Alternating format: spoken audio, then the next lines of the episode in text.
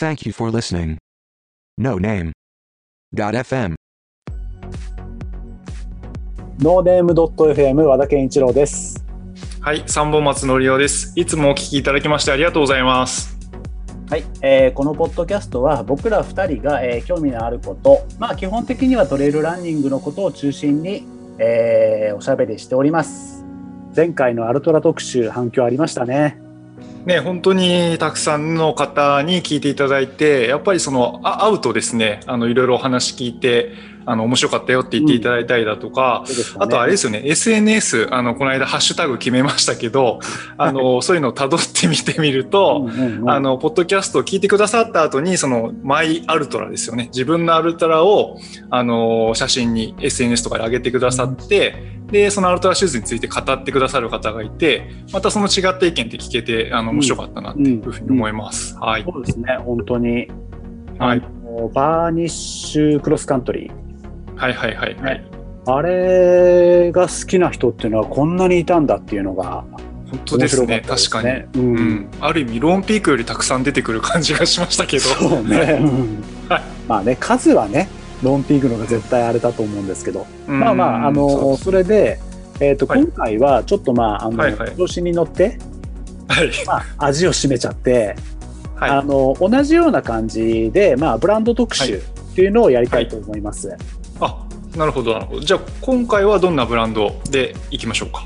サロモンのトレイルランニングシューズっていうのにフォーカスしたいなと思います。あなるほどなるほど。確かにサロもいろいろありますもんね。中でも、まあ、前回と引き続きシューズを特集するという感じですよね。良さそうですね。あのサロモン僕の周りでもあの、はい。最近改めて履いてる人っていうのがちょいちょい増えてる感じなんですよね。うーん。なでその、はいもちろん以前からものとしては良かったんでしょうけどうん。あの個人的な感想なんですけどちょっとサロモンってあの、体の組み合わせがちょっと激しいというかちょっと経営してるところが僕実はあったんですよ。ああそうだったんですねでもあの最近のサロモンを僕が勝手にまあ感想で見てるだけですと、まあ、ネットとか見てるとファッション系のそのまああのショップと、まあ、別注カラーでなんかすごくこれまでの色にないものが出してたりとかするんでなんかファッションアイテムとしても最近すごく注目されたりしてるんじゃないかなっていうふうに見てます。あのサロモンって最先端を行ってるくせにそんなに高くないし、うん。うんうんあとわりかしその通販でも量販店でもどこでも買えるっていうそのすごいうん。当性はいはいなイメージがありますね、僕は。はい。うんうんうんうん。でその優等生なくせにその S ラボ、まあ後で出てくると思うんですけど S ラボという、はいはいはい。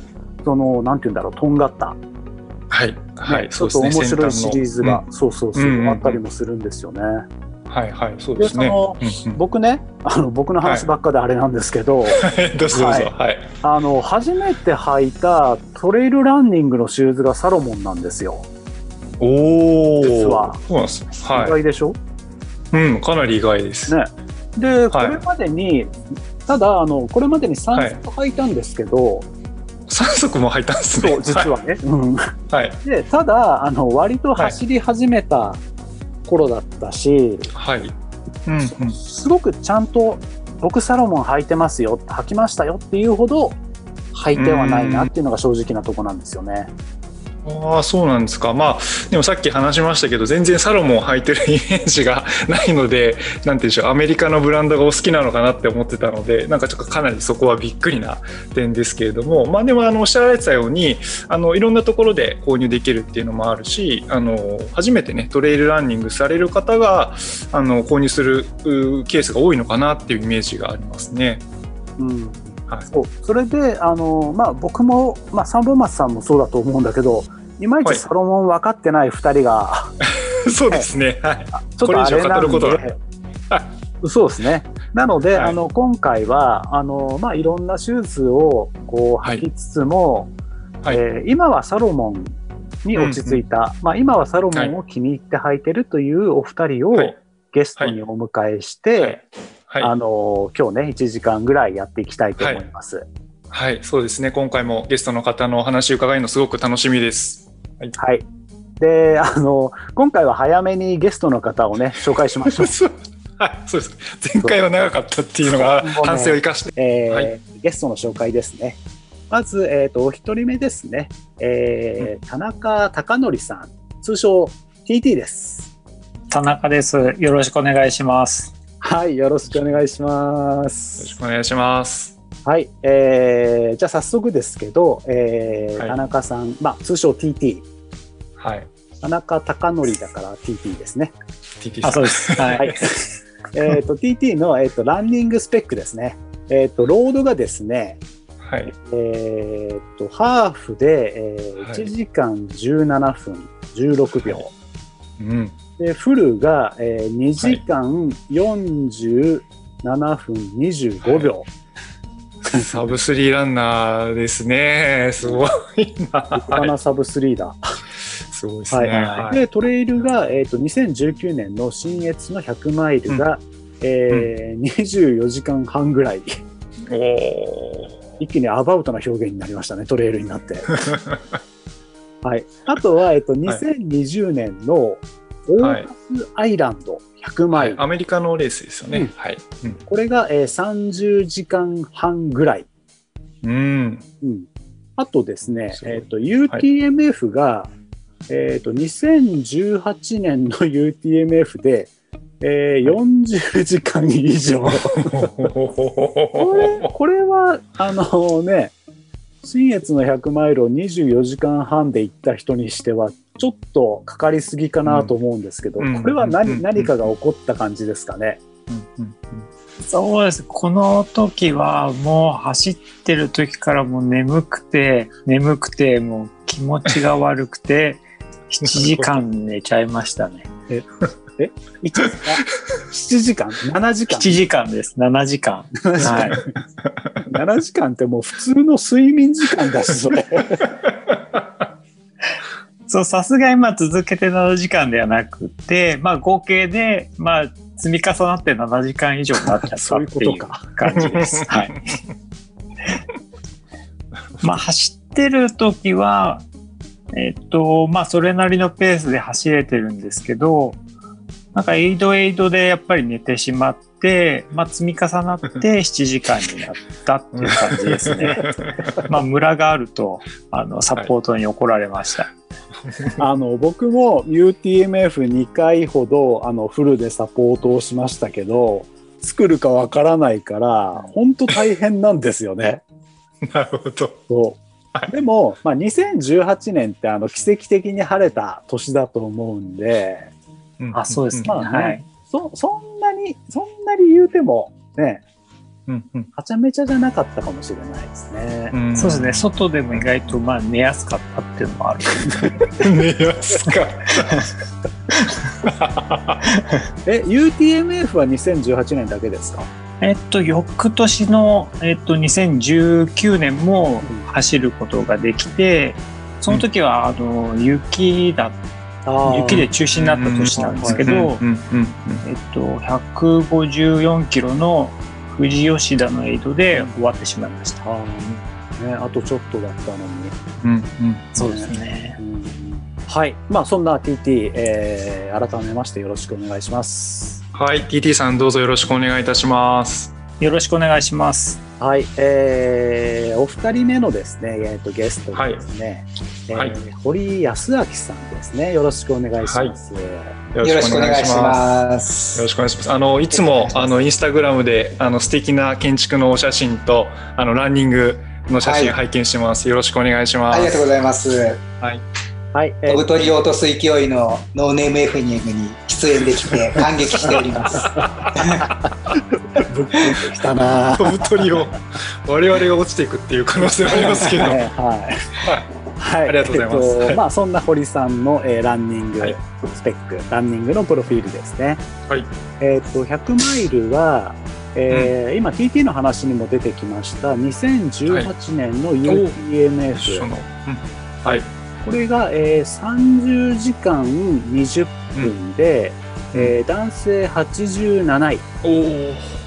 ね、これは本当、はい。天気がね良かった年ですよね。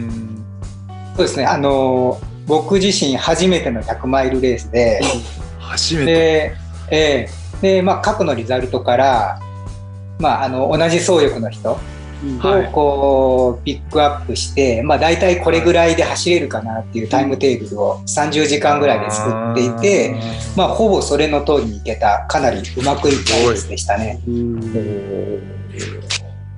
はい。で同じ年、まあ、2018年の新越語学、えーこれが、えー100マイルですね、えー29時間はい32分、はい。でまあ、これは2回目の同じ年の2回目の100マイルのレースだったんですけどうんうん。まあ、これ1回目の UTMF がかなりうまくいったので、うん。で結構調子に乗ってですね 前半から イケイケで行って、ああ、はい。はい、もうただ途中でもう暑さもあって結構ぶっ潰れて。うん。でもう最後のエイドからゴールまではもう全部歩いたっていうちょっと見事に潰れちゃったレースです。潰れてもね、29時間で100マイルが終わるっていうのは、さすが。そう、すごいと。確かにね。はい。はい、でさらに、えー同じ年、はい。この年忙しい同じ年2018年の京都マラソンが、えーうん2時間57分38秒、うーん。はいブルースリー。でこの年ちょうど45歳で私が、うんで、まあ、念願のサブ3をやっと達成できたっていう年になりましたね。すごい。でちょうどこの年 UTMF も控えてたし、うんうん結構まあ、走り込んでてで、うん。ハーフマラソンロードのハーフマラソンでもそこそこいいタイムが出てたので、うん。まあ、ちょっと狙いに行って、えーうん。狙い通り達成できたっていう年でした。えー。気持ちいいですねそれはね。はい。すごい。はい。はい。そして、えっと、翌年ですね翌年の、えー2019年の UTMF これはまあ、はい。と同じように途中で、うん。えー打ち切りということですねそうですね、僕の場合は140キロ地点 A8 の20曲がりで終了でしたね。でこの年は100マイルで、まあ、はじレース中初めてこう眠気に襲われてはでもうどうしようもなくて途中で仮眠してい。はい。でもう結構走りもグダグダになってうーん。140キロ地点までっていう感じでしたねタイムテーブルでいくとはい。本当はゴールしてるはずだったんですけど なるほど。寝てしまったと。はいはい。えっ、と、堀さんは、あのー建築設計事務所を、うんあのーやってあって、で、はい同時に都内でカフェも経営されてるということで、まあ、その辺のお話もですね、あのー後ほど聞かせていただけたらなと思います。うん。はい。まあ、そんな感じで、あの、今回もですね、はい。えーハイスペックなランナーお二人をお迎えして、ははいい、はい。進めていきたいと思います。はい。あの、ちょっと調べたらですね、サブ3の方って走っておられる中の方で、三全体の3%だそうなので、あの、全体の、全体の3%だそうなんですよ。だから全体の3%の方に、我々コンビが聞いていくということで、ね。はい。よろしくお願いします。はいあの、サロモンのまず初級編ですね。予備知識。はいサロモンというのはそもそもはい。フランスなんですかね。そうですね。あの、ウェブサイトを見たら、まあ、フランスで、またちょっとあの説明をしますと、はい。あの、1947年で、に、フランスのアヌシーというところがあるんですけれども、まあ、サロモン一家、サロモンさんがですね、うんノコギリとスキーエッジの家内工業を始めたことからスタートしたというふうに情報を見つけました。はいノコギリってなかなか激しいですね。まあ、そうですね。まあ、なんでしょうね。よくわかんないですけど。でもなんかそのスキーのエッジとそのノコギリ、はい。刃物っちゃ刃物な感じがするんで、その辺がちょっとこう技術的にね、うんうん、うん。そしたら近いのかもしれないですね。うんうんうん、そうですね。あの好きのエッジで切っちゃう人も切れちゃうあの皮膚切っちゃう人もいるんで、うん確かにそうかもしれないですね。なるほど。でそれで、えっと、もうちょっと話進めますと、はい1992年からですね、まあ、いわゆるサマースポーツに進出してしてきたということがあります。で最初ですけどハイキングシューズを作ったという感じですかね。でまあそれまではですね、まあ、スキー一筋だったのかなと、まあ、ウィンタースポーツですかね一筋だったのかなというふうに思ってます。で、えー続く、まあ、2000年に入ってですけど、まあ、2005年にですね、アメアスポーツ参加になってます。で、えー、と2008年ですけれども、あのーまあ、キリアンですよね。あのーまあ、ブランドの、はい、代表するアスリートかと思いますけれども、まあ、キリアンが大活躍をここから辺から始めていくっていうことかなというふうに思ってます。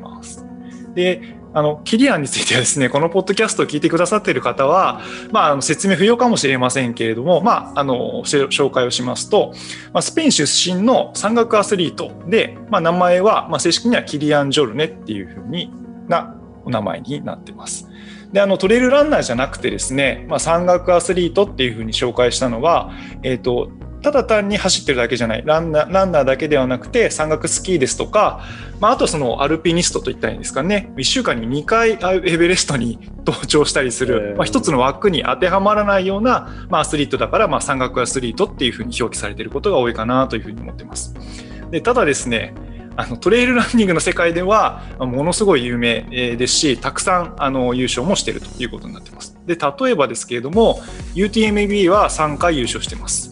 でアメリカの、おまあ、高い標高の高いところで、えー、IR100 マイルですけれどもハードロックは4回優勝しているということです。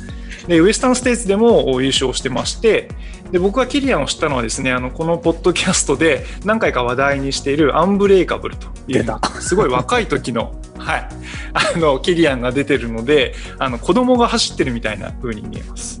は いそれで、えっと、もう少し進めますけど、はい。あのもしキリアン初めてあの知った方がいたらですねぜひですね YouTube でキリアンズクエストっていうものを検索してもらえばなというふうに思います。でこの映像を見てもらうとですねキリアンの凄さっていうのが分かってくるかなというふうに思ってます。であのキリアンはですねあのインスタグラムのアカウントも持ってたりするんですけれどもあの特に動画なんですけれども崖の上ですねものすごい高い山の上のもう本当に一歩間違ったら転落してしまうっていうところをですね、まあ、労働の練習でひょこひょこ走るようにですね走ってるんですね。で僕高所恐怖症なんですけどもうそれ見るだけで結構手に汗握っちゃうようなところを全然軽々と走ってたりするんですね。で、まあ、まあ、それがすごいっていうんじゃなくて僕一番キリアンが好きなのは、まあ、レースであってもですねすごくいつも楽しそうに走ってるのが、あの本当にいいなと思っていてあのすごく心から山を走ることだとか山岳スポーツを楽しんでるなのかなっていうなのが好きという感じですかね。はい、でもう少し紹介続けますと2016年ですけれども、まあ、あのコンセプトとしていつまでも童心を忘れない大人の遊び心を刺激する新たなブランドコンセプトタイムトゥープレイというのを発表しています。はいもうこの辺はもう今のサロモンですよね。うん、そうですね。で、あとはですね、その冒頭和田さんがお話しされていた、そのとんがったというか、あ思いっきりアスリート向けに振ったその S ラボというのがあります。で、S ラボって何かっていうと、まあ、サロモンのウェブサイトの説明をそのままお伝えすると、えー S ラボとはアスリート、デザイナー、エンジニアが三位一体となって作り出すサロモンのラインナップの中で最も革新的なハイパフォーマンスプロダクトレーベルです。えーフランス本社に併設する研究開発機関アンシーデザインセンターを拠点としトップアスリートとのディスカッションとテストを根拠としたアイデアが今までにない発想力と技術力により製品化されていますいうふうになっています。なので、えーまあ、非常にあのアスリート向けに振った製品というのも同時に出しているというところかなというふうに思ってます。でこれもですねあの YouTube 見見てうん。僕見てたんですけど、あのサロモンの YouTube チャンネルじゃなかったのかなと思うんですけど、うんトップアスリートとデザイナーとエンジニアっていうのが、まあ、一つの合宿ではないんですけれどもあのやっぱトレイルのフィールドで一緒に走ってですねその後に意見交換をと行うっていったような映像が公開されてたというふうに思うので、まあ、イスラボはそのすごくとんがってるんですけれども、えートレイルランニングを取り組んでいる人にとっては本当に使いやすい製品があ開発されてるのかなというふうに思ってます。あのなんかいろんなそのトレイルランニングのギアでもその流れっていうかトレンドみたいのありますけど割とそのサロモンの S ラボとかその先端的なものが大きな流れを作り出してるっていうところもあるかなっていうふうに思っています。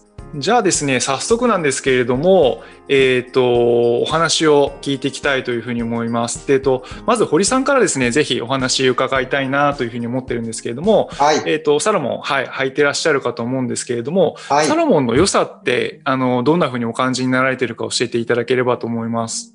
はい。えっ、と、まあ、僕自身は、サロモンじゃなきゃ嫌、絶対嫌だっていうのは、そんなにまあ、うんなかったんですけども、うんまあ、はいただ、あのー最初に買った靴がサロモンだったり、あうんとその後いろいろ履いてきても、やっぱりこう自分の足に合うのはサロモンだなっていうところで、うんこう結局まあそこに帰ってくるというか、やっぱりそこに、えー選んじゃうっていうところがありますね。はい。なるほど。あの、前回のアルトラの回でも、あの、太郎さんがですね、やっぱ足にストレスがないっていうことなんで、はいが選んでる理由っていうふうになってたんで、やっぱ足の形に合ってるっていうのが、まあ、選択された大きなポイントっていう感じなんですかね。そうですね。やっぱりはい他の靴履いても、えーうんうんやっぱりサロモン履くと、あやっぱりこっちだなっていう感じで。ああ、なるほど、なるほど。はい、そうなんですね。そっか。それで、まあ、どんな、その、いろいろ履かれてきてるかと思うんですけれども、はいあの、シューズ歴っていうんですかね、ぜひおはい聞かせいただければと思うんですけれども、はい。今回この機会に、あの、ちょっはと自分がトレラン始めた頃からちょっと書き出してみたんですけども。あ、すごい。ありがとうございます。ありがとうございます。はい。でまあ、ぜそうすると結構。はい。えあのー一つのシリーズをずっと履いてきたんだなっていうのが、改めて、はい、出てきまし。た。ではいはい、はいぜひぜひ聞かせください。はい。で、まあ、最初あのトレラン始めた時に、うんうんえーまあ、全然トレランシューズのこともトレランのメーカーのことも全然知らなくて、うんまあ、あの僕ロードから最初入ってたのではい。なので、まあ、アディダスとかアシックスとか、まあ、そういうところしか知らない状態でトレランのあの雑誌を見ると、まあ、やっぱり広告の影響でモントレイルとかっていうのが結構多かったんですね。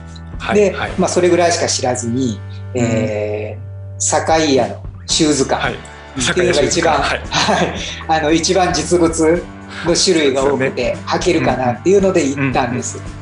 はい。はい。で、まあ、そこで、まあ、その雑誌で見てたモントレールとか、はい他アルトラもありましたしいろいろあって、で、まあ、片っ端から履いてみたんですけど、まあ、その中にちょうどサロモンの初代の S ラボ。あのキリアンと一緒に作ったっていう一番最初の靴ですよね。でたまたまそれがあって、はい。で、まあ、それを履いたらはい。もう自分の足にシンデレラフィットなんですか？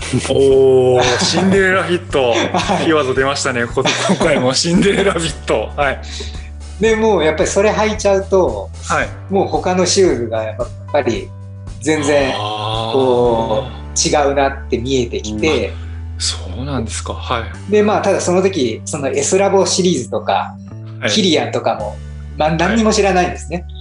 ただ他と比べて値段がちょっと高いな、はい そうですよね。はい。はいはい。まあ、けど気に入ったし、はいデザインもかっこいいし、はいはい。初めてのトレランシューズはじゃあこれを買うぞっていうので、それを買ったのが始まりでした。うんあの S ラボはすごい尖ったシリーズっていうふうにあのお伝えしましたけど、はい一番最初からいきなりその先端というかカッティングエッジというか尖ったところ行かれたんですね、まあでもやっぱりシンデレラフィットってお話しされてたようにやっぱフィット感っていうところもありますし、やっぱりそのええ建築的な背景もあるかと思うんですけれどもやっぱデザインも非常に重要だったってそうでことなんですね。すね。はい。なるほどなるほど。はい。でその後とかはえっ、といかがだったんでしょうか？はい。で、まあ、その後、はい。まだそんなにトレイルランニングに、こう、がっつりハマってるっていうわけじゃなくて、まあ、あのーたまに山に行ったりあってしていて、で、今度はまあ、しばらくして70キロぐらいのレース、はい、はい。に出ようかなと。で、ただ、70キロのレースで、そのはい。S ラボのシューズは、ちょっとこれはやばいなと。なるほどなるほど。はい。足もたんだろうはい。というところで、はい。で当時、あのーまだオープン間もない頃だったと思うんですけど、うん。ランボーの、ランボーイズ・ランガールズですはいね、はい。に行って、桑原さんはい。にまあちょっと、あのースパトレイルだったんですけど、まあ、そこに出るのに、まあ、どういうシューズがいいかこう相談してですね、でまあ、そこであの教えてもらったのがホカで、で、まあ、当時のホカって多分僕の印象だとなんか今より厚底だったんじゃないかなっていうそうですよね。うんはい。はい、そういう感じ。はい。今のホカよりもっと厚底のイメージがあって、でただそれはちょっと抵抗があったのではい。で、まあ、もうちょっと薄いやつでその他はないのかって聞いたら、ラパヌイっていうもうちょっとこう、うん。はい、うん。ソールの厚みがマシなやつがあったんですね。でそれは結構軽くてでクはい。ッション性も良くてっていうところで、まあ、それを購入してでしばらく使ってたっていう感じですね。はいはい、はい。あれですね他っていうとこうまたこうかなりこう逆じゃないですけど振り幅が大きい感じの選択されてますね。やっぱりその距離にビビってたっていう。ああ やっぱりその今100マイル走る方も一番最初は70キロでもちょっとそうですねってことですね。はい なるほど。えー、すごい。なるほど、そうなんでまあやっぱりサロモンに比べると、はいはいこうフィット感はちょっとやっぱりルーズではあったんですけど、ああ、そうなんですね。はいまあ、ただ結構軽さは軽かったのではい。で、まあ、走りやすいかなっていうので,、はいでしばらくそれを使ってましたね。うーん。まあ、1, 1年半から2年ぐらい、まあ、年にトレイルレース1回から2回しか出てなかったんで,、なるほど。はいでしばらくそれを使ってたっていうところでした。2年っていうのはなかなかあのシューズの使い期間としては長いですけどじゃあ本当にレースのためにお使いだったんですね。練習とかで使ってらっしゃらなかったってで練習も多分、ん。月に1回山に行ってればいい方だったんじゃないですかね、この頃。そうなんですね。はい。もう今はきっと毎週のように行かれてますよね。あのインスタ拝見してると、はい。水曜日は高尾にみたいな感じで行かれてますよね、そうですね。週に2回ぐらい行ってるかもしれないですね。それは いいですね。なるほど、なるほど、なるほど。はい。それで、その他の、あとは、えっと、いかがだったんですかね？はい。で、えーと、まあ、その次に、まあ、他も結構使い古したっていうのもあって、はいで、まあ、何をきっかけかちょっと忘れましたけど、2016年にちょうどセンスプロ2がうん出た頃で、うん。うん。で、まあ、それをはい、まあ、試し履きした時に、まあ、やっぱりそのサロモンのフィット感っていうのが、あ、やっぱりこれだと。うん。うん。っていうところがこう試し履きしてう、ん。うん。でそれを購入したっていうところですね。はい。あのそうだ。あの先ほどシンデレラフィットっていう話ですとか、ええ。まあ、フィット感っていう言葉がキーワードとして出てきてると思うんですけど、はい。あの具体的にどういう感じですかね？そのアルトラの回ですとそのストレスがないってことだったんですけれども堀さんにとってフィット感っていうのはなんかど言葉にするとどんな風な言葉になりますかね？はい。はい、えー、と私自身すごいこう、足幅が狭くてですね、うーんはい。でまあ、ロードシューズでもあの、はい。当時ターサーだったんですけどターサーだとこう、ワイドとノーマルとスリム、はいはい、3種類あるんですね。はい。ではい、まあ、その中でもスリムを選ぶぐらい足場足幅が細くて、そうなんですね。はい。でうん。まあ、サロモンの場合そのやっぱりその幅の足細い足に対してこううん。甲にこう吸い付くというか、なるほどなるほど。吸い付く。こうん。う甲にこうペタッとこう押さえてくれてるようなそういうフィット感っていう感じですかね。うん。なるほどそういうことなんですね。あありがとうございます。すごく、はい。シンデレラフィットっていうのがすごく分かりました。今の話聞いて。はい。なるほどなるほど。でセンス2プロはなんかお好きなところは、えっと、他になんかあったりしますか？フィット感そうですね。やっぱりその、重量とかクッション性とか、であと、まあ価格的にも S ラボじゃないのでお手頃っていうところで。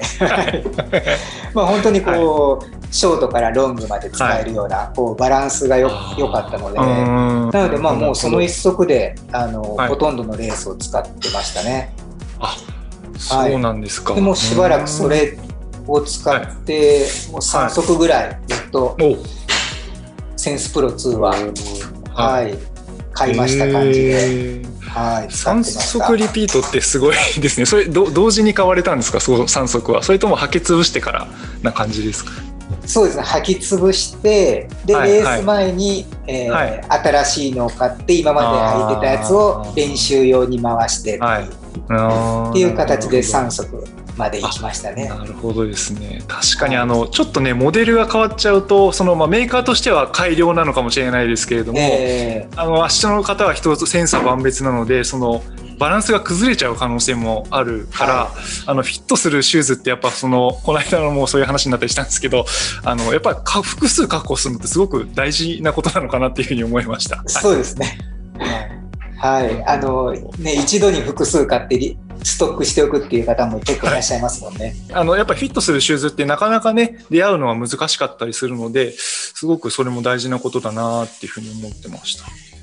でいろいろレース出られたっていうふうにおっしゃってたんですけどそれで、はい。えっと UTMF とか新越も出られたって感じですかね？そうですね。うん。2018年の UTMF も、えーセンスプロ2で、うん。新越100マイルもセンスプロ2でうん。行ってますね。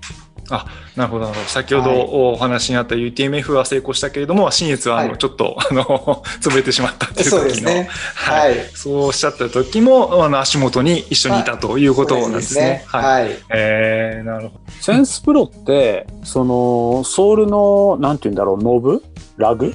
なんて言うんだろう、ブロックの部分が、うんうん。その、低い、控えめなイメージがあるんですけど、はい。2018年の新越って、雨は降ってないけど、それなりになんか濡れてたようなイメージもあるんですけど、その辺は大丈夫なんですか？えーっとですね、2018年の新越、そうですね。結構天気は良かったんですけど、最後のあの、メノー山の、うんメノー山前か後かちょっと忘れましたけど、うんうんは相当ぐちゃぐちゃな部分が一箇所ありましたね。ただ、あの、本当にもうぐちゃぐちゃだと、結構、ラグの高さとか、あんまり関係ないぐらい滑っちゃうので、確かに。まあ、あんまり関係ないのかなっていうのと、うん。まあ、あと、僕自身トレランの前は、その、ウルトあの、サバ街道のウルトラマラソンとか、こうん。う、トレイル率が少ないレースとか、で、練習とかは結構最初、ロードシューズで走ってたぐらいなので、うんうん。あんまりラグの高さとかグリップはあんまり気にしないタイプです。ただですね、2018年にはセンスプロ2が3にモデルチェンジして、うんうん結構変化があったんですよ。うんはい。で、まあ形が結構 S ラボ寄りになって、もう少しタイトになったんですね。えーうんうんなので、まあ私、私の足には、まあさらにいい方向にフィットして、したんですけど、クッション性は2に比べると、かなりちょっと犠牲になってたんですよ。はい。まあ、まあ、そうなったことで、まあ、2の時は100マイルで使ってたんですけど、うん。はい。3になってからは、まあ、ちょっと100マイルで使うには厳しいなと。まあ、そう思って、まあ、まあ、ミドルまでのレースにして、うん。で、まあ、100マイルはちょうど、まあ、ウルトラの2が発売されてた時だったので、うん。うん。はで100マイル用にはそのウルトラ、えー S ラボのウルトラ2を購入してます。い。はい。えー、あの、S ラボのウルトラ2っていうのは、あの、どんなシューズですか？えー S ラボのウルトラ2は、あのサロモンのデンヌ選手ですよね。がはい。はい UTMB 用に、あの開発したシューズで、まあ、はい。1がそれで出ていて、まあ、それの改良版という形で2が出てたんですけど、はい。まあ、僕の印象としては、うん、うん。えーまあ、2019年の UTMF それで走ったんですけど。まあ、もう本当に何の癖もなくて、うんももう悪いとこもないし、その、はどっかに特化してるっていう尖ったとこもないし、うんあそうなんですか。はい。うんまあ本当にこう、安心して長距離を走れるシューズだなっていう印象ですね。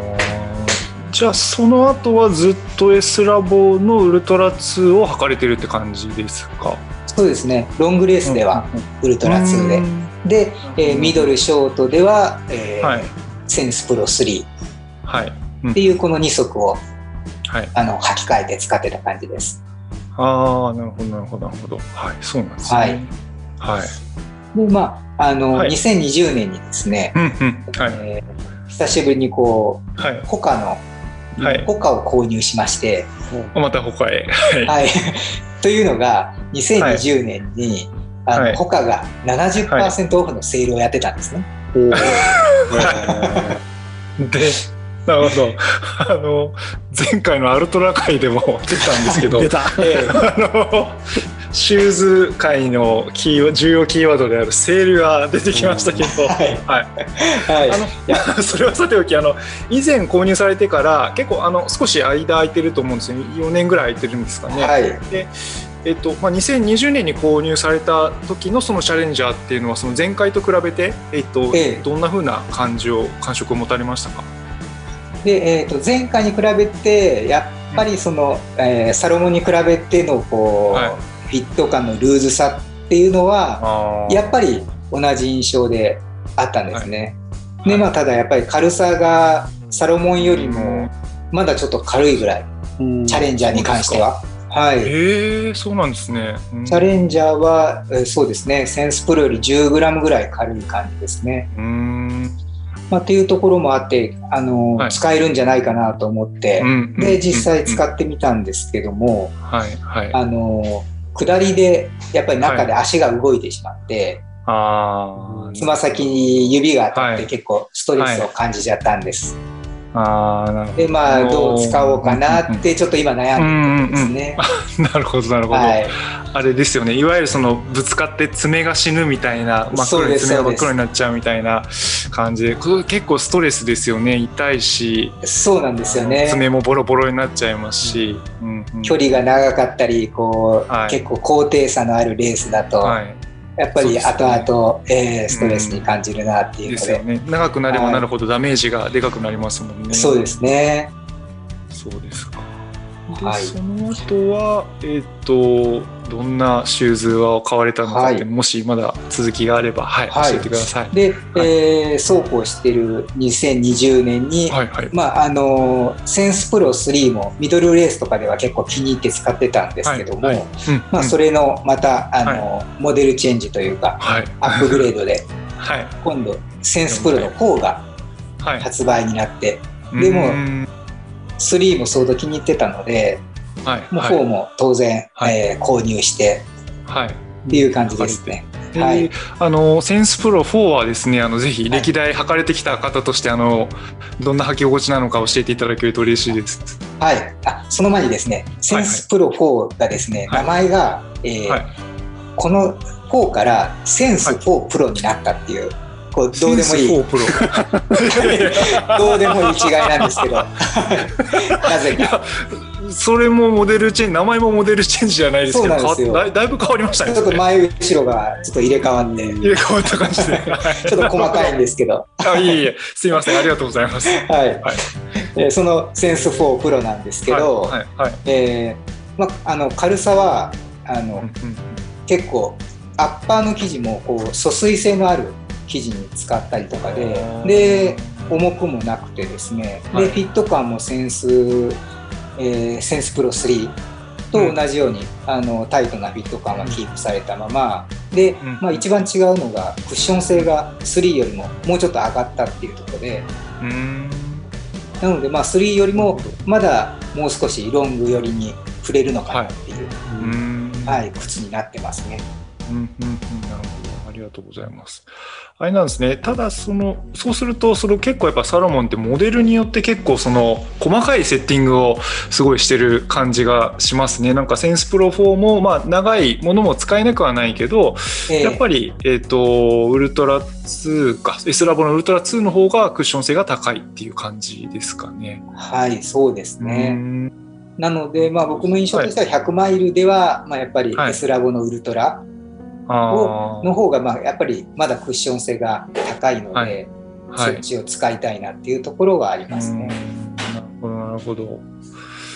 そのウルトラ2はまだずっと履いてらっしゃってますけどこの間僕もちょっと境へ寄ったんですけど、ウルトラ3みたいのもありますけれども、そうですね。の辺とかっていうのいかがですか？その続きもまたお聞かせいただけると嬉しいです。はい。で、えーウルトラ2もですね、UTMF2019 と、まあ、あと練習でもちょっと使ったり、うん。であと、コーミはい、も、コミはい、ーはい、あの、ちょっと DNF だったんですけども、はい、コーミも使用したりで結構使い古したっていうこともあって、うんはいはいで2011年今年の UTMF 開催する予定だった UTMF には。えええーウルトラ3を使おうかなうんって考えてたんです。はい。はいはい。まあ、そう考えてたところに、はいあの S ラボのパルサってはいいう。新しいシリーズが、はい。またこれもキリアンと一緒に作ったっていう。うんはい。はい。はいキリアンモデルと言われてるやつです。はい。えーでまあ、それがはい。あの非常に気になって、はい。はい、なるほど。なんか、確かインスタグラムかなんかで拝見されたか、拝見したかもしれないですけど、あの、青梅のはい。トレイルオープンエアデモで、えー確か試し履きかなんかされてたかと思ってて、で、僕もすごく気になってて、キリアンも好きですし、えーあのー実際に履いて走ってみたいなって思ったんですけども、あの、はい。履かれた感想ってぜひ、あの、教えていただけると嬉しいです。ははい、そうまさにもうトレイルオープンエアデアモンは S ラボパルサを履きに行ったっていうぐうんらい、い。そうなんですね。はい。もうそれ目的で行きまして やっぱりサロモンファンとしては。はい。はい。で、まあ、まず会場に着いていきなりサロモンのブースに行って、直行、直行されたんですね。直行です。ははい。い、でパルサをちょうど、はあのサイズもあったのでうーん。で次の日のあの青梅の、えーあ、そうですねレースが次の日にあったんですけど、それの一部の前半のコースを使って1キロぐらいの試し履きコースがあってですね、でまあ、そこを使って走った印象としては、はい。まあ、やっぱりあのうん。言われてたように圧倒的なこう軽さうーん。で、えー、と 170g とか 180g ですかねうんめちゃくちゃ軽いですね。すねもう 170g ってロードシューズみたいですね。ロードシューズですよね。へっていうのもあって、まあ、やっぱりこう、はい足運びが軽いーうんうんうん。はいっていうところが一番の印象で。で、えー、とクッション性はどうなのかな100マイルで使えるぐらいあるのかなっていうところも見たか、見たくてで、はい。のその印象は、まあ、1キロぐらいの試し履きだと、結構クッション性があるようには感じたんですねそこでは。はいはい。はい、あじゃあこれは結構100マイルでももしかしたら使えるかなっていう。印象で、まあ、その日は終えました。その後購入しました。はい。あはい購入したんですね。ええなるほどなるほど。その時の印象とそのトレイルオープンエアデモで測れた時の印象ってはい。どうでしょう、変わったりとかしましたか、えーと変わりましたね。あっていうのが、えーとはい。購入して、あはい。高尾の、えー高尾をうんうん。30キロぐらい、6時間ぐらい履いたんですけども、はいうんうんうん。でまあそのコースがあのよくみんなトラサルっていうコースで、ああトラサルうんはい、はいうんうんえはいーと5回登って5回降りるコースなんですけど、なのでまあはい。ずっと登ってずっと下ってずっと登って下ってっていう繰り返しうん。をやってるとやっぱりこう下りでこう、はい。あのフォアホット部分つま先の方のクッションが思ったより少なくて、うん。こう下りを繰り返してるうちにこう結構どんどんこう疲労が溜まってきてですね、ああもうす結構下りが辛くなって、そうですか。はい、あっていう印象にやっぱり前は感じられなかったところが感じて、ーやっぱりそれでもうその1日使っただけではこれは100マイルは無理だなと。い なるほど。うん。はいそうですよねやっぱりそのクッション性もすごくあの堀さんのお話伺ってると大事にされてるからえーちょっとクッション性が少ないとなかなか100マイルの武器としてはいくら軽くても使えないっていう感じなんですかね。そうですね。はい。やあっぱりクッションはそうですよね。ね。うーん。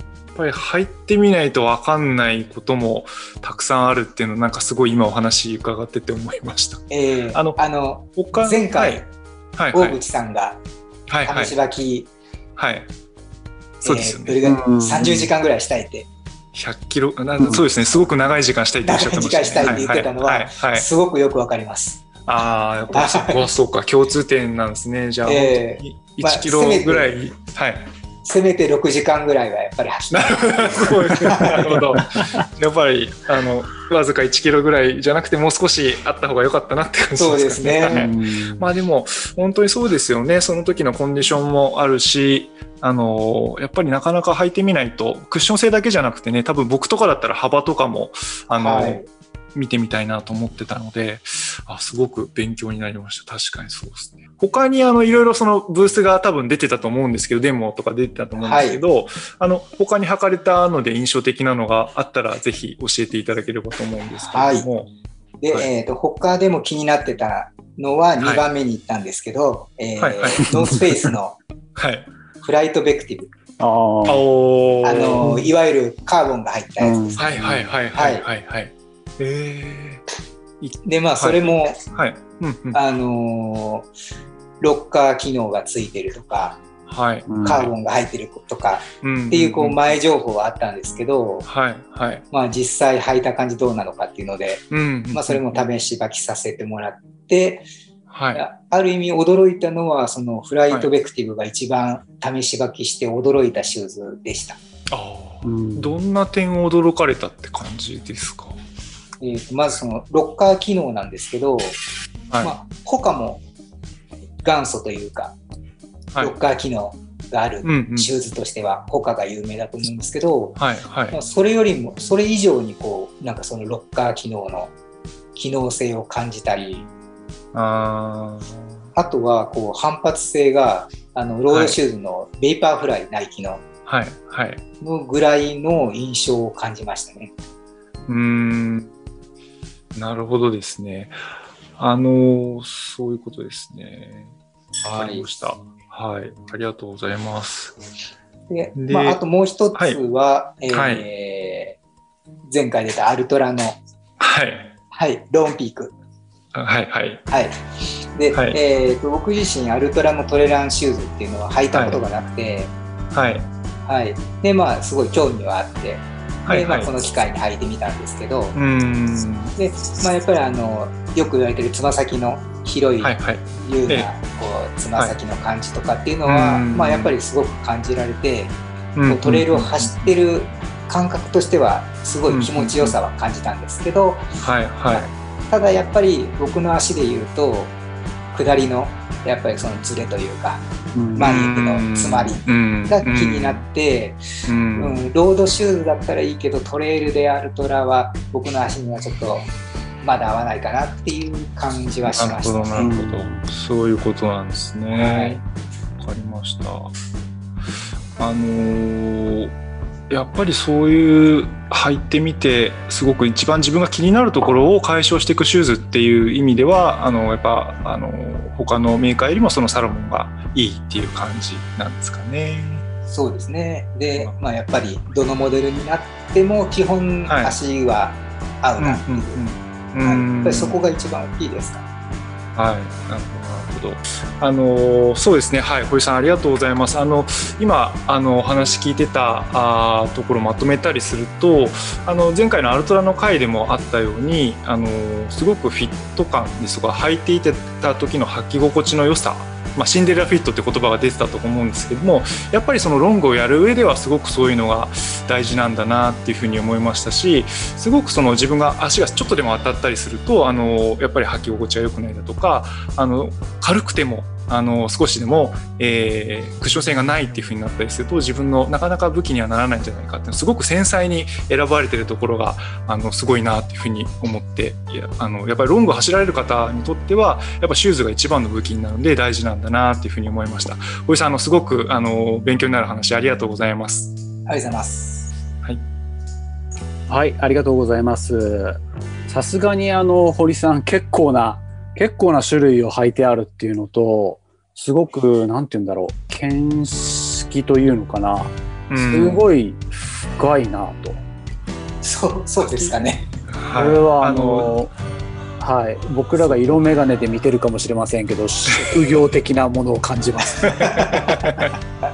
どうなんで緻密すか。に緻密に積み積み上げられて本当本当本当にそう思いましたお話聞いててはい。はい。はいはい、じゃあ、えっと、ここからはですね、あの微妙にプレッシャーがあのかかってると思われる TT にね、お願いしたいと思います。お願いしますはい、えっと、はい、よろしくお願いします。はい、改めてよろしくお願いします。はい、えっと、早速なんですけど、TT も何が何でもサロモンっていうわけでもないんでしたっけ？あ、そうです。僕もどちらかというと、まあ絶対サロモンっていうわけではなくて、はいはい。とまあ、僕がシューズを選ぶ基準っていうのが、えっと右足の小指が、えっとアッパーに当たっても痛くないということと、うんうんあと足のサイズが25.5センチなんですけど、うんまあそれがサイズアップしたくないので、えっと25.5センチっていう、えっとこの2つをクリアするものを選んでます。はい、あの小指がそのアッパーに当たるっていうのをサイズアップでごまかしたくないということですよね。あ、そうです、そうです。はい。はい、小指っていうのはそのどの辺が当たるんですか？そうです。えっと、外反母趾の、えっと、あ、えっと、飛び出してるところ、あの、親指のはい付け根のあたりなんですけど、うんあれが小指側の付け根のあたりになるんで、あの、靴で言うと外側のところが飛び出してるような感じです。えーえそれは結構出っ張ってる感じ？そうですね。靴履いても、ちょっとポコッと出るぐらい、えっ、と、出っ張ってますね。大きなタコみたいな感じです。えーそれはその走るようになってからなんかその大きくなってきた感じですか？いやこれも昔からですね。なんか中学校ぐらいからなんか合うシューズを選んでるっていう、うん。あまあ普通に履く靴でも。です。えーはい。その右側だけ？あ右側だけです。はい。あそうなんですね。その25.5っていうのがその TT のその体のサイズ的にはちょっと小さめだなっていうふうに思ったんですけど、25.5ってその輸入品とかはそのメーカーによってはその輸入されてなかったりとかいうことがあるその微妙なサイズだっていうふうに聞いたことがありますね。あそうですね。25.5ってよくアルトラとか、あのメーカーによっては、あのとモデルによってはないうんこともありますね。うん、そう聞きます。とはい。なんか以前、まあ、あの、26センチのものとか、あのサイズアップして履いたりとかうんしてたんですけれど、まあ、その、なんですかね、0.5センチで、うんえーなんですけども、つま先がやっぱり引っかかる感じが多くなって、まあ、なので、なんか0.5センチなんですけども、まあ、ちょっとサイズアップせずに25.5センチっていうサイズを選んで買ってます。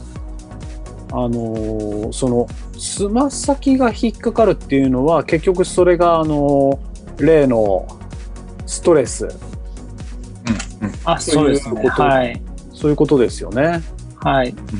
地面に引っかかったり、なんか木の枝に引っかかることが多いような気がしますねあ。ーあーそうそういうことなんだ。うん。へと、まあ、それで今、と、気に入って履いてるのがサロモンで、うん。まあ、先ほどあの堀さんのお話でも出たサロモンの S ラボのウルトラというモデルで、はいはい。と今123と,、えっとアップデートして出てるんですけど、まあ、全部で5足ぐらいは履いてきています。はい、うん。その堀さんの話にも出てきた S ラボのウルトラっていうのは、うん。まあねそんなにそんなにまあまあここの2人だけですけどそんなに気に入ってる人が多いんだなっていううん。印象ですね。うん。その、うん TT はそこに行き着くまで、まあ、他にももちろんいろいろ履いてますよね。あはい。いろいろ履きましたね。うん。とまあ、初めのレースがハセツネ30っていうの出たんですけど、うんうん。その時だけロードシューズで出て、はい。ひどい目に ひどい目にあったんで、そこから初めて買ったシューズが、うん。えっ、と、ノースフェイスのシングルトラック、うん。まあかなり一番最初に出たやつですかね。うん。うん。なんかあれを履きましたね。うん。とあとそこから少しちょっと話題になったあの他のスティーンソンっていうのを買いました。うん。あのそれこそあのさっきの堀さんの話的にうん。あの、うん。ホカがすごい厚底で、うん。ね、あの上陸したあたりうん。ですよね。あ、そうです、そうです。はい。僕もね、ボンディっていうのを確か履いてましたね。僕もなんか厚底っていうのはなんかちょっと初めは抵抗があって、まあ、渋谷ぐらいでしか見たことなかったんですけど、あの初め厚底シューズを履く感じで、まあ、履きこなせなかったんだと思うんですけどうん。うん。あの捻挫ばかりしてしまってなんか怪我がすごく多かったですね。うん。多分僕が全然もう走るスキルがなかっただけなことなんですけども、なのでそこからあんまり大きなああの厚底というのはあんまり履かなくなりましたね。うんうんうんで、それ、その後が？その後がスポルティバのアカシャああ、はいはい。履きましたね。はい。アカシャもその、それこそ今でも売ってるし、あのーまあ、根強いファンが、こう、いるシューズですよね。なんか、クロート好みな、なんか本格的な人が履いてるイメージが勝手にありますね。そうですね。トレイルでは結構安定感があるんですけど、やっぱりちょっと走ってると重く感じてきてしまうんで、なんか赤車履くときは、なんかあの、重曹とかうん山登りとか、登山の時に、あの、好んで履いてます。すごいなんかあのー丈夫そうな、丈夫でグリップも良さそうなイメージがありますね。あ、そうですね。うん安心感があります。んうんと、あとは、うんえっと、アルトラも履きましたね。はいはいはい。あの、ティンプとローンピークうん履きましたうんうん。どうでした？アルトラは。と、アルトラは、あの、えっ、と、ティンプの1.5はすごく足に合ってて履いてたんですけど、うんうん。えっ、と、まあちょっとソールがツルツルになるまで履いて、えええっ、と、2.0も試し履きはしたんですけど、うんなんかどうしてもアッパー素材がちょっと変更になったんですかね。なんかそれで少しちょっと先ほど言ったあの、右足の小指のところがすごく圧迫感があったんで、まあ、買うのにはちょっと至らずっていう感じですね。見送ってます、ねで、もう一個がローンピーク？そうですね。ロンピークの4.0はいはいはい。ですね。はい。うんうんロンピークあの前回のアルトラ特集では、あの、すごい皆さんに評判でしたけど、どうでしたか？あ、そうです。アルトラ、ロンピークは、あの、先ほども、あの話で出てたんですけど、うん。やっぱり足先の方が。なんか広く感じて、なんか遊んじゃうって中で動いちゃって、あちーょっと短い距離だとそんなには、まあ動くんですけど気にならないんですけど、うん。なんかやっぱり長く走ってると、足の裏がちょっと擦れてくると、うん。ちょっと痛くなってくるのもあるし、やっぱ足先がちょっと当たってきて、まあちょっとそこも痛くなってくるっていうことはありました。へー。その TT の足はそのいわゆるそのアルトラを要求するような幅広の足ではないっていう感じですか？そうですね。じゃあなんかわがままな足で、ああ。の、その小指の変形がある右足はうん。ちょっと幅が欲しいんですけど、その右足の足にシューズを合わせると左側にはすごく広くなってしまって、うん。その左側の足がシューズの中で動いてしまうっていう感じですね。うんはい。なるほど。他にそのある例えばナイキとかは？ナイキはなんか割とタイトなイメージがありますけど。そうです。ナイキはですね、えっと、気になっすごく気になってて、あの、以前、あの直営店で、あの、測定できる、なんか、機械というか、があって、そこで試してみたんですけど、そうすると僕に合うのが26.5センチですって出て、うん。まあちょっと僕の持ってるの1センチは大きいんで、まあ、ちょっとそれはないかなと思って、買うまでには至ってない。でサロモン？そうそこからもうずっとサロモンですね。うんへーそのさっき言ってた、えっと S ラボのウルトラっていうモデル。はい、えー、ワンツースリーで5足履いた。はい、そうですはいね、来ましたね。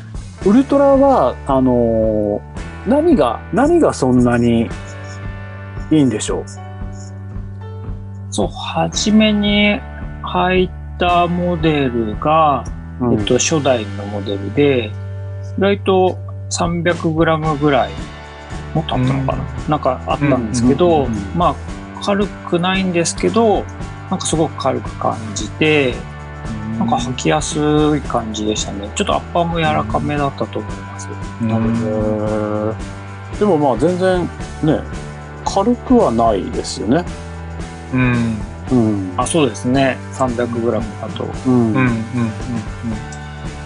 さっき言ってた、うん、スポルティバの赤車、これが 300g ぐらいですね。あ、そうですね。はい。うんなんか、あのーフィット感がやっぱり履くと足に合ってるんだと思うんですけど、うんうんあのーまあ、最近のはね、もっとよより軽くなってるんで、うんあの、履くとより軽く感じますね。へーはいその、さっき堀さんにも聞いてたと思うんですけど、TT の大事にしてるフィット感というか、やっぱりその右足の小指がまず当たらないっていう、そこですか？あそうですねやっぱりフィット感がやっぱり僕の中では一番であのまあアッパーが柔らかいと足にフィットするんでなんか最後まであの長い距離走ってても痛みがやっぱり出ないのかなっていうのがあって、うんあの好んで履いてますね。えとはやっぱりアッパーの甲の部分があのすごく柔らかいというかあのなんか先ほど堀さんも言ってましたけどもあの吸い付くような感じっていうのが、うんやっぱり気持ちよく感じますね。そのウルトラはそこが、まあ、優れてるっていうことですね。うん、だと思います。はい。なるほど。でまああの結構以前のえっ、とバージョン2のうんモデルだと、こうアッパーがと弱いというかあの木に引っかかるとよく破けてる感じはありましたね。ちょっとまあ多分僕がえ下手っぴで結構木に引っ掛けてたんだと思うんですけど。でも今のモデルは結構そのメッシュ部分が、うん。えっとうん。うん3になってメッシュ部分が結構丈夫になったんで、うん。あのすごく今も今のかんな走った感じであればあの全然破れる気配すらないような感じ、えーでもそのアッパーが柔らかいっていうメリットはそのままなんですね。あそうです。はい。すごく、うんうんあの先ほど言ってたあの甲の部分もよりなんかクッションが入ったのか、すごく気持ちいい感じで足入れがいいですね、なるほど。あとはクイッうんクレース。あの紐ですね、あれが、うん。あの、あ締めるのも楽だし、うんあとは紐がほどけないっていうのが僕は好きです。はいはい。あのいわゆるその靴紐というやつじゃなくて、なんかこう細いワイヤーを樹脂のこうアタッチメントでこううんまあピュッと締めあそうですね。はい。うんうんあれですね。あと、ナイキのフライニットみたいのが、すごく気持ちよくて、うん僕は好きです。うんはいはいはい。あのくるぶし周りがこうソックスみたいになってるやつですよね。あ、そうです、そうです。はい。はいはい。包まれるようなあれはやっぱ感じなんでしょうか？あ、そうです。すごく、あの、なんていうんですかね。あの、冬に履く、冬に履く、なんですかね。もこもこの靴下みたいな感じです。なんかあれが僕靴下履くかな。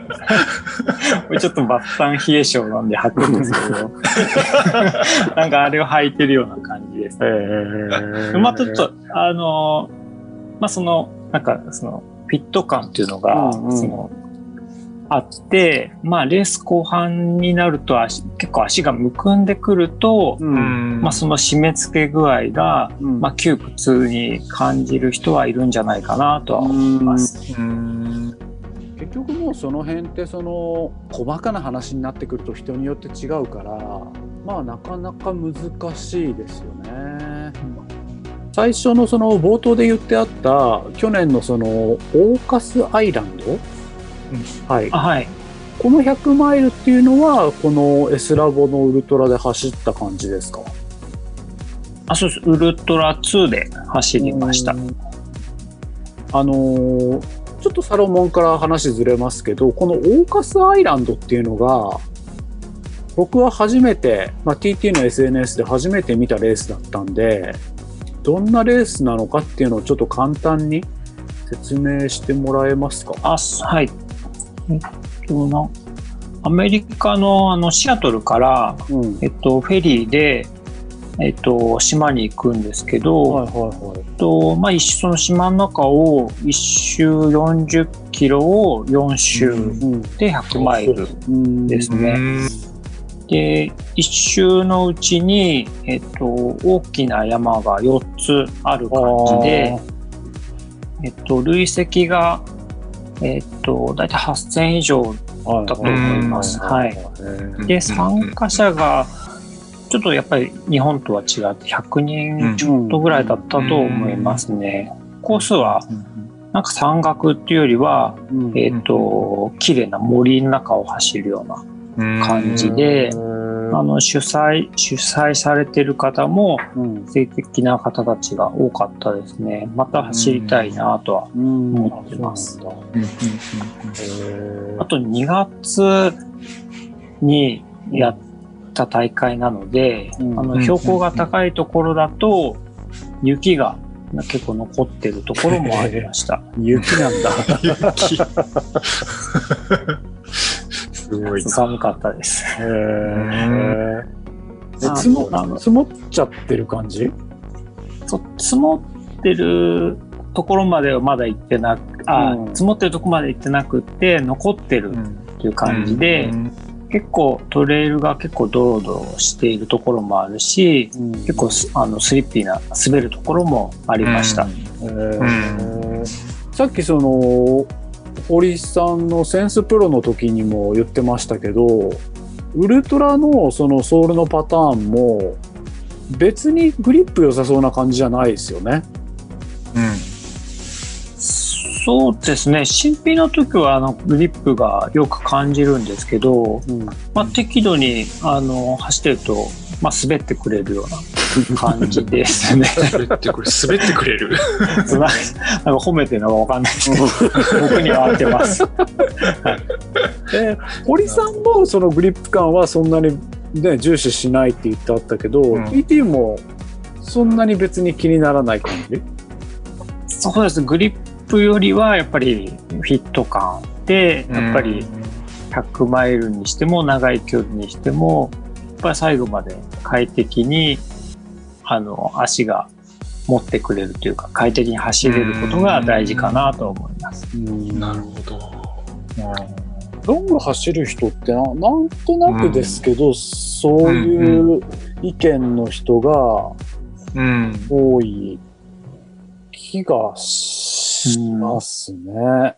うん。僕が好きなナイキも決してグリップは良くないし、ね、でも結構履いてる人最近多いんですよね。はいはい。うん。うん。あの S ラボウルトラ以外のサロモンっていうのはなんか履いたことありますか、といくつか試し履きしたり実際に買ったものだったりあるんですけれども、はいはいはい。ぜひぜひその辺聞かせてください。とセンスライドは、えっと、初代のものを、えっと、買ったんですけど、うん。えっと、なんかかかとのホールド感がはい。少しちょっと僕に合わなくって、なんかちょっと、なんかかかとがずれてしまうっていう感じです。が、結構強めにうん。あの紐をしてもなんかちょっと靴ずれのような感じになってしまってちょっと僕には合わなかっったっていうのがあって、買ったんですけど、どっちかというと普段履きになっちゃってある感じですね。で、センスプロは試し履きだったんですけども、多分この時はあの先ほど堀さんがおっしゃってた、うんうん。多分あの、せんちょっとスリムになったっていううんうん。ものだったと思うんですけど、結構あれは僕の小指に当たってしまって、ちょっとタイトすぎたっていうのがあって、うんちょっと買うまでは至らずっていう感じでしたね。はい。うん。シューズはやっぱりその店舗で足入れしてみたりとかそういうふうに、まあ、試して買う派ですか？あそう僕はやっぱり店舗で履いてみます。あとは SNS で情報を仕入れて、まあ、興味があるものはやっぱりネットとかで調べて、えっ、と、あとは店、えーとお店で履いてみるっていう感じです。なるほどなやっぱ通販で何でも買う人っていうのは僕みたいな人はあんまりいないんですかねレアケースだと思います。レアケースだと思います。はい。うんやっぱなんかちゃんと走れる人はその辺もちゃんとしてるのかもしれないですね。ああ、サブスリーランナーはやっぱり緻密にシューズを選んでらっしゃるのかもしれないですよね。はい。うん、確いやかに。いやいや。えちなみにロードのシューズもサロモンですか？でロードはナイキ。あ、ない。そこはね、そこはナイキなのね。うん。うんそうなんです。はいはいはい。はいなるほど。はい、ありがとうございます。はい。ありがとうございます。ありがとうございます。それこそその、まあ、去年からですけど、えー今年もちょっと予定が立てにくいね、シーズンだと思うんですけど、うん。あのー TT のその、まあ、今シーズンの予定っていうのはどんな感じですか？と本当は御嶽 OSJ 御嶽の100マイルはい。を走る予定だったんですけど、ちょっと中止になってしまったので、うん。今んとこは全くの白紙です。あうん。まあまあ、なるほどなうん堀堀さんはどうですか？今後、まあ、今後っていうか、まあ、今シーズンの予定的なものっていうのは。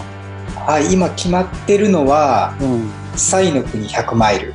あ、はい。おーはいおーハードなやつに行きますね。うんで、延期になって、6月になって、うんさらに、はい。さらに暑くなって、あそうか。はい暑さとの戦いも出てきちゃうわけですね。はい。ええさらに難易度がアップしてます。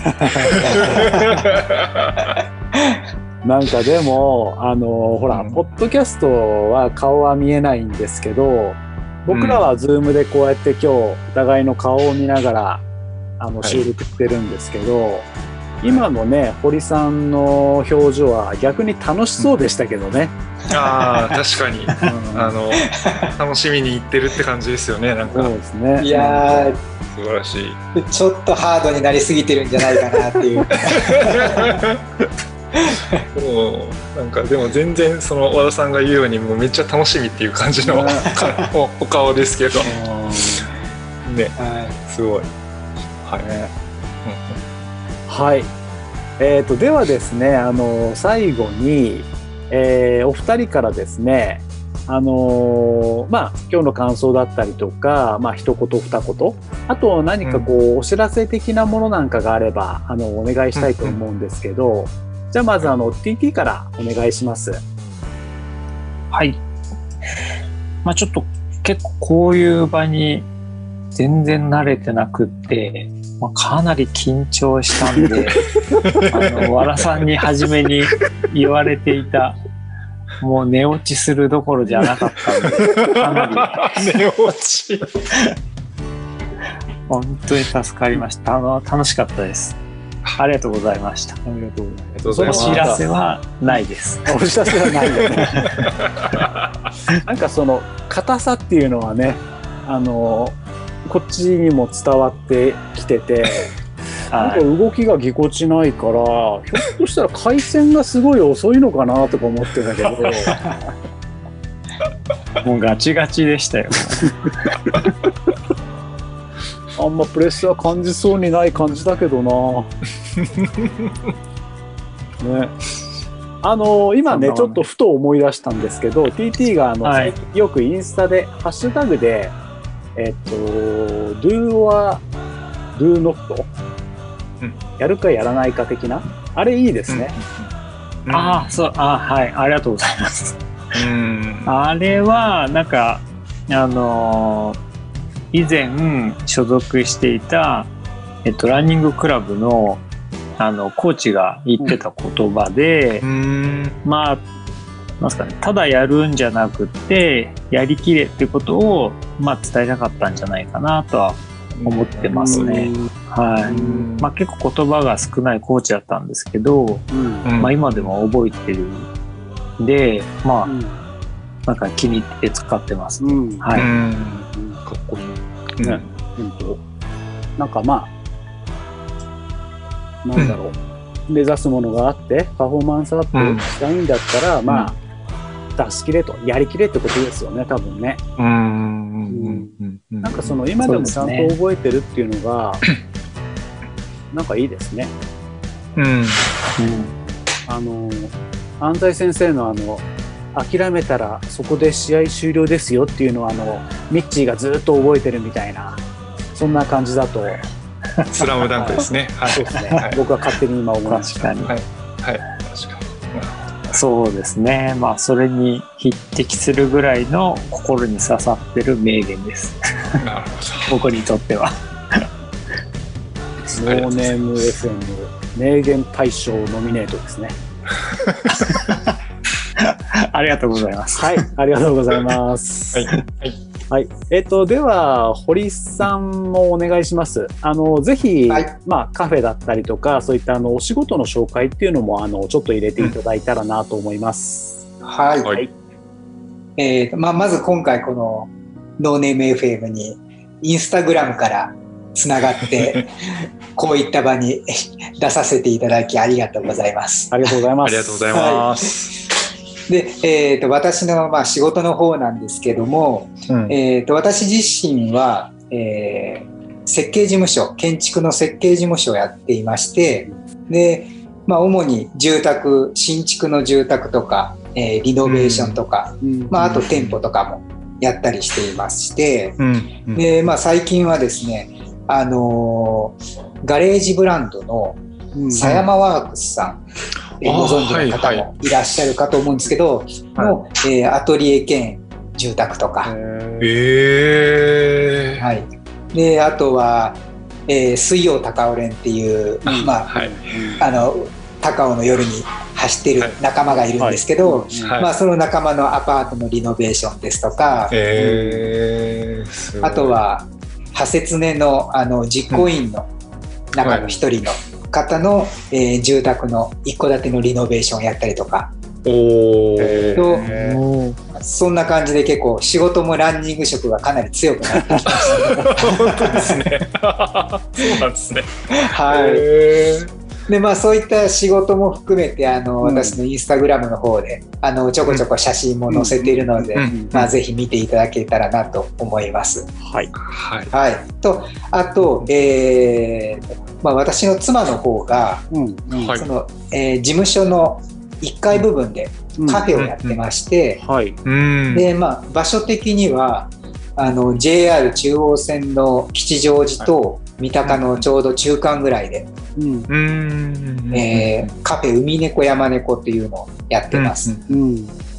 でまあここの中のこうメニューの一つとして、うん。うんあのスコット・ジュレクう。うんん。うん。はい。アメリカの、うんはいこう数々の100マイルレースとか、はいはい、残している、まあ、伝説の方がいるんですけども、うんまあ、その人の本で「イートラン」うん。っていう本がありますよね。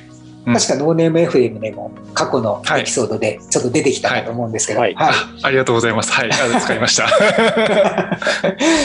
でまあそこに紹介されてるスムージーを、うんあのお店のメニューとしても出してたり、すごい。はい。はい、うんもう名前はそのままスコットのスムージーっていう名前で、いいですね。それいいですね。スコットのスムージはい、出してますので、ー。はい。とあとですね、えーとはいお店のランチの玄米は、うん。あのトレイルランナーのあの山田拓也さんああ、はいはいはいはい。うんがやってるあの玄米を使用してたりとか、えー、すごい。はいうんそういった形であのやってますので、まあ、ぜひ気軽に来ていただければと思います。はい。はい。ぜひ伺いたいですね。はいお近くの方ね、ぜひ、あのー行ってみてください。はい。はい、ぜひ、ぜひ、あの、うん堀さんのインスタグラムをフォローして、うんうん見てください。で、カフェの情報ですね。もう一度、あの、おさらいしますね。えっ、と、うんカフェの名前が、海猫山猫。はい。場所が、えー井の頭通り沿い、えー三鷹と吉祥寺の間ぐらいと。うん。はい。あとは、えー定休日が月曜日と日曜祝日。はい、うん。はい。まあ、あと詳しくは、えーインスタグラムをご覧くださいということで、はい、よろしくお願いします。はいはいぜひね、あのーお近くの方、まあ、走っていけるぐらいの距離の方、うん。うん。ぜひ、あのーちょっとね、利用していただけたらと、はい。はい、思います。はい。はい。えー本日のノーネーム .fm は、えー堀康明さんと田中貴則さんにリモートでご出演いただきました。堀さん、田中さん、どうもありがとうございました。本当にありがとうございました。ありがとうございましたとうございま。した。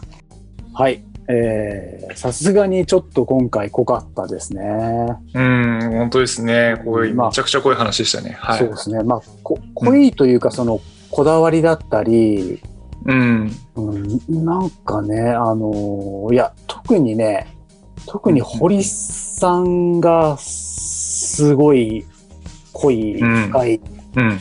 うん、話をねねしてくださいましたもんね。そう、なんかね、理系な、理系なアプローチ。いや、でもね、僕も、あのーどちらかというと、そういうタイプなんで、うん。あの、うん、すごく、その、共感できるところとか、うん。面白いなというふうにね、うん。思いました。はまあ、走力がね、だいぶ違いますけどね。で、お二人とも、その、なんかグリップ力はそんなに重視してないっていうのも、なんか個人的には共感い。しましたね。うん。まあ、共感してもね、だいぶね、はいあれはあれなんですけど。ま あそうですね。はい。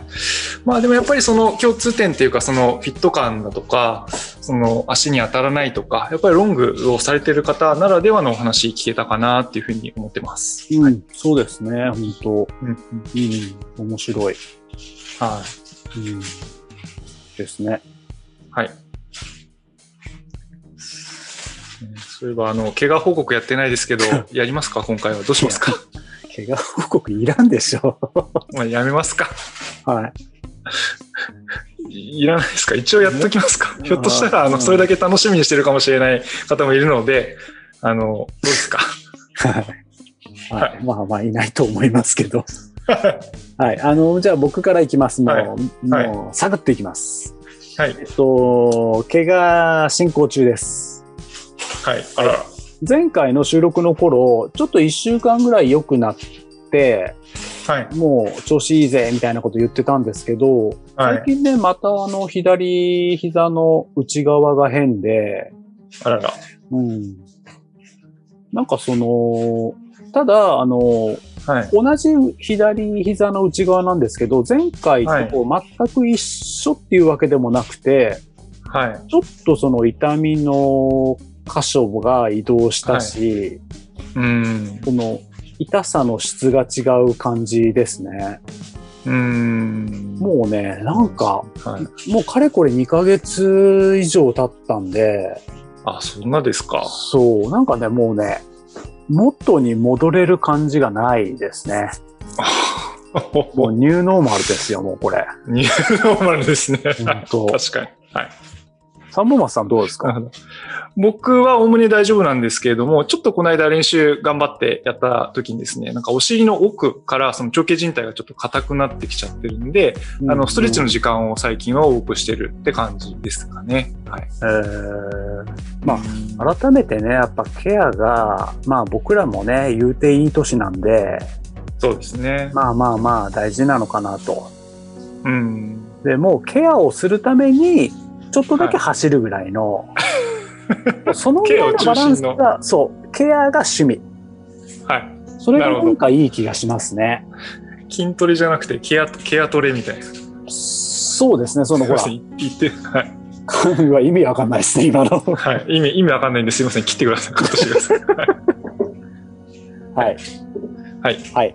で、あとね、この間、あの、自分のインスタのアカウントで、ちょっとあの、はい番組のネタ募集とか、そういうのもやってみたんですよね。はい。はい。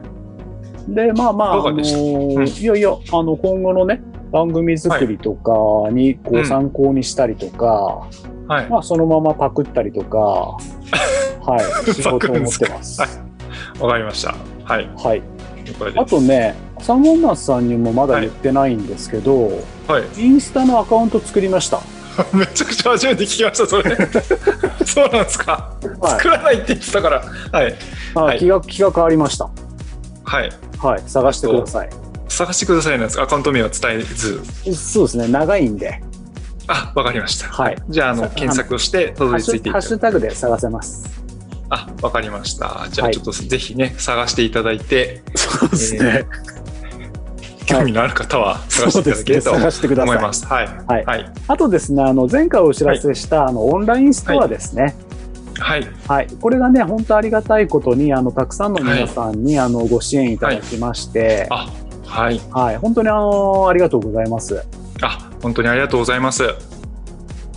あのゴールデンウィーク明けてから、クレジットカードも使えるようになったりとか、あのまあまあ、あの便利に、ね、なってますんで、はい。まああの前回もね、ちょっとお話ししたんですけど、なお買い物というよりも、あのはい番組にね、ちょっとこう、寄付をしていただけるような感じで、はい。お付き合いいただけるとすごい、あの嬉しいかなと、はい、はい思います。そうですよね。あの、あくまでも、あの、お付き合いいただけるタイミングでということもちろん、ですよね。もちろん。はい。うんはい。はい。あのーまあ、URL ですけど、えっ、と、nonemefm.stores.jp です。はい。はい。これもぜね、あの、はいよかったら、あの、たどり着いてください。そうですね。あの、どんなもんがあるのかっていうのを関心あったら、ぜひ検索していただければというふうに思います。はい。はいちなみに、あの、さっき言ってた、あのーはい三本松さんにもまだ言ってなかったインスタのアカウントのプロフィールからはい飛べます。はいあ、わかりました。はい。探してみてください。そちらも。はい。お願いします。はい。こんな感じですかね、今日は。そうですね。あの、今回も濃い内容で、はい。はい。でしたね。はい。はい。はいまあ、あの、次回あたりは久々にあの、僕らのはいあの、薄っぺらい、そうですね。はい。うんトークで。薄めないと、はい。そうですね。はいうん。そんな、なんか一度リセットしないとちょっと自分たちがきついような気がします。わかりました。はい。準はい。備しておきます。はい。はい。じゃあまあ、そんな感じで今回もね、お聞きいただきありがとうございました。はい、えー感想などはですね、SNS のアカウントにそのハッシュタグで、えーシャープノーネーム FM をつけてコメントいただけると非常に励みになりますので、よろしくお願いをします。はい。よろしくお願いします。はい。はい。まあ、ということで、えー、ノーネーム .fm 今回もありがとうございました。お相手は和田健一郎と、はい、三本松のりおでした。ありがとうございました。